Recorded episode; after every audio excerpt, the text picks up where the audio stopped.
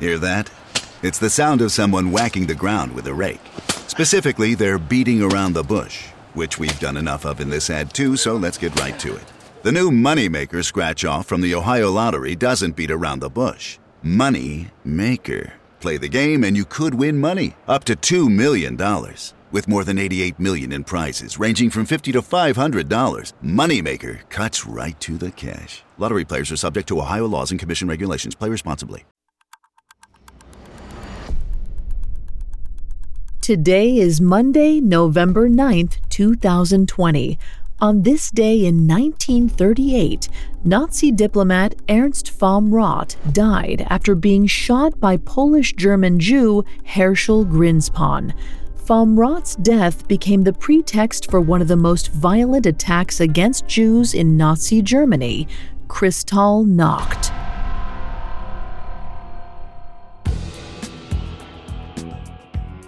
Welcome to Today in True Crime, a Spotify original from Parcast. Due to the graphic nature of today's crimes, listener discretion is advised.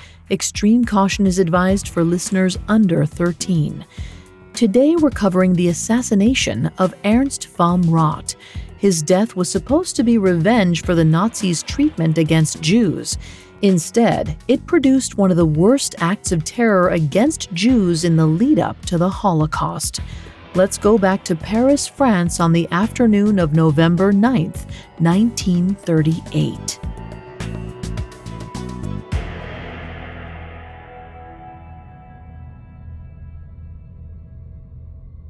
Twenty-nine-year-old Ernst vom Rath was on the verge of death as he laid in a coma, it was obvious to the doctors and nurses that the German diplomat wasn't going to make it. Despite their best efforts, the bullets had damaged vom Rath's spleen. There was no coming back from it. vom Rath had been slowly dying for the better part of two days.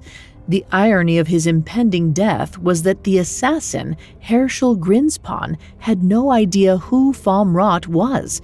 In Herschel's eyes, vom Rath was simply a Nazi, and any Nazi would do. 17 year old Herschel Grynszpan was a Polish citizen who grew up in Germany.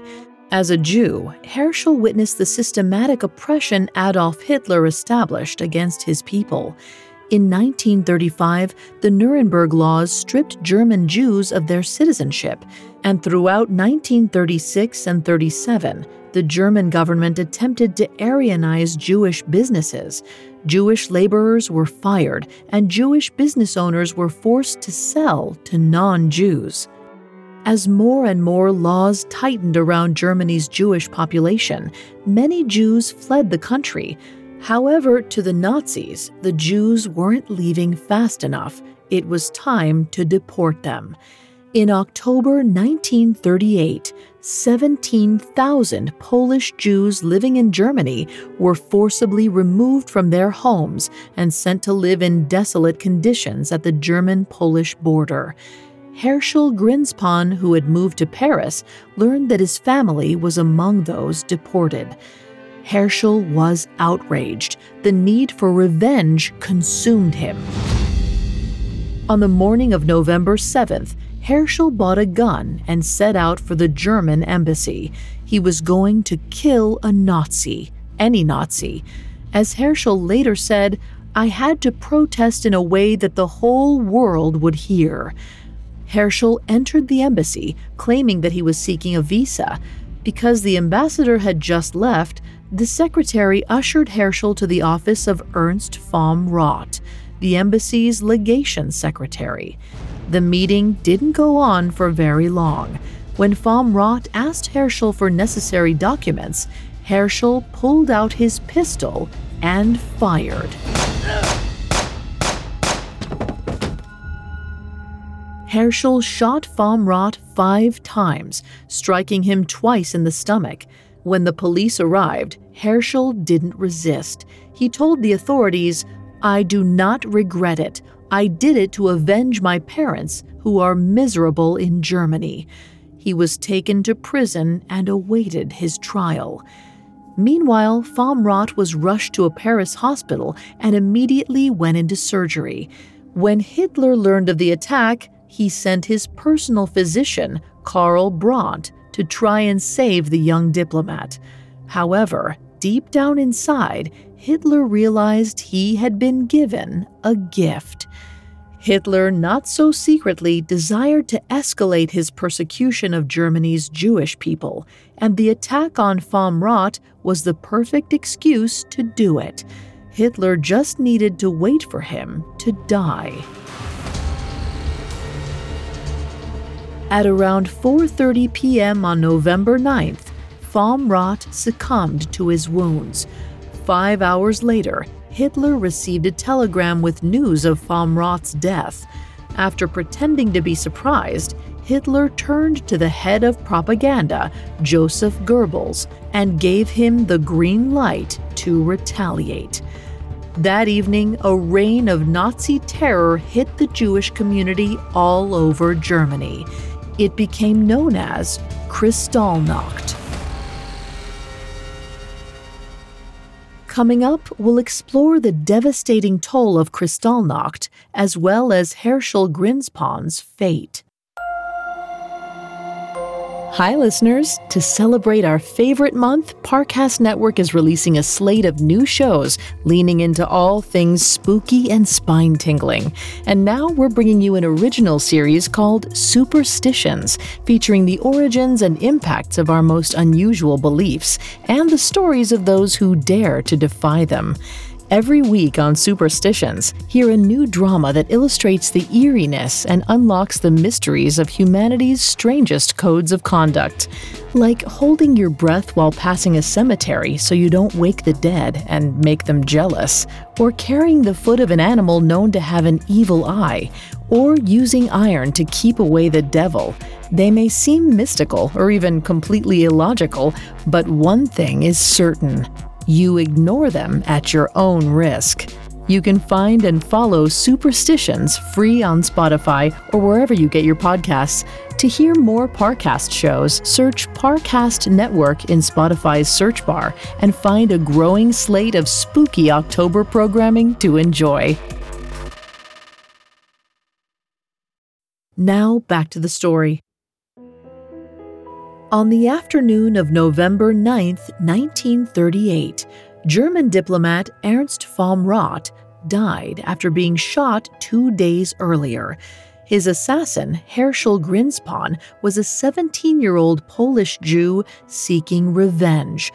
Unfortunately, Herschel had no idea that his act of retribution would ultimately result in a violent pogrom that marked the beginning of the Holocaust.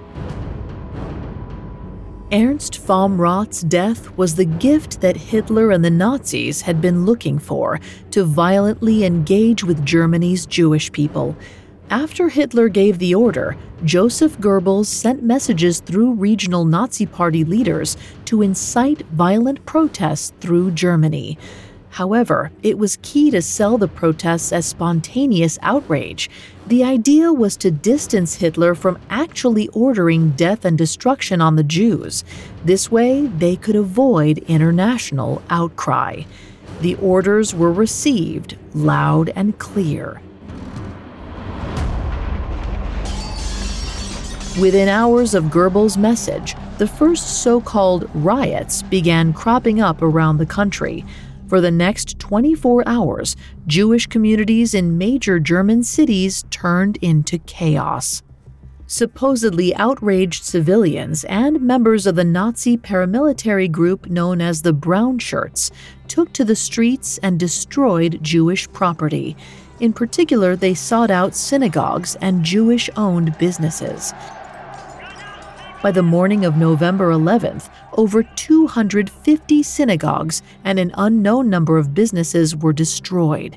Many were burned to the ground. More devastating was that at least 91 Jews were murdered. Some historians have argued that the death toll reached over 200. Additionally, 30,000 were arrested. These newly imprisoned Jews became the first victims sent to concentration camps. Although the final solution and death camps wouldn't come for another few years, the prisoners were tortured and mistreated, a foreshadowing of what was to come. An estimated 400 of the Jews arrested during Kristallnacht died while imprisoned. Nazi propaganda tried to paint Kristallnacht, or Night of Broken Glass because of the broken glass in the streets, as a completely spontaneous event, but no one believed it. For the past several years, the brown shirts had been systematically inciting violence throughout the nation. It was apparent the orders likely came from on high. The German public viewed the pogrom negatively, but for the wrong reasons.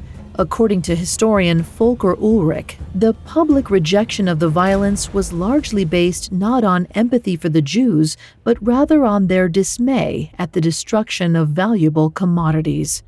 In layman's terms, the property was deemed more important than human life. Ultimately, the lack of any significant backlash gave Hitler the pretext to move even further against the Jews. Seven years later, over six million Jews would die at the Nazis' hands. As for Herschel Grynszpan, the man who unwittingly unleashed the Nazi terror, he claimed that the real reason he killed Vom Rath was that the two had a sexual relationship. He said the murder was nothing more than a crime of passion. Some historians believe this to be a total fabrication that was used as Herschel's defense. Others claim both men frequented similar gay clubs in Paris, giving credence to Herschel's story. Whether or not the rumors were true, it was enough to save Herschel from going to trial. The Nazis feared that Vom Rath being gay could tarnish the image they had created and they quietly swept Herschel under the rug. All traces of him disappeared after 1942. In 1960, Herschel Grynszpan was officially declared dead. His simple act of revenge inadvertently led to the deaths of millions.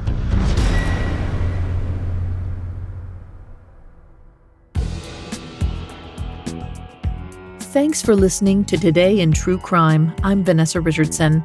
Today in True Crime is a Spotify original from Parcast. You can find more episodes of Today in True Crime and all other Spotify originals from Parcast for free on Spotify. We'll be back with a brand new episode tomorrow in True Crime. Today in True Crime is a Spotify original from Parcast. It is executive produced by Max Cutler, sound designed by Juan Borda, with production assistance by Ron Shapiro, Carly Madden, and Bruce Kitovich. This episode of Today in True Crime was written by Joe Guerra, with writing assistance by Alex Benedon. I'm Vanessa Richardson.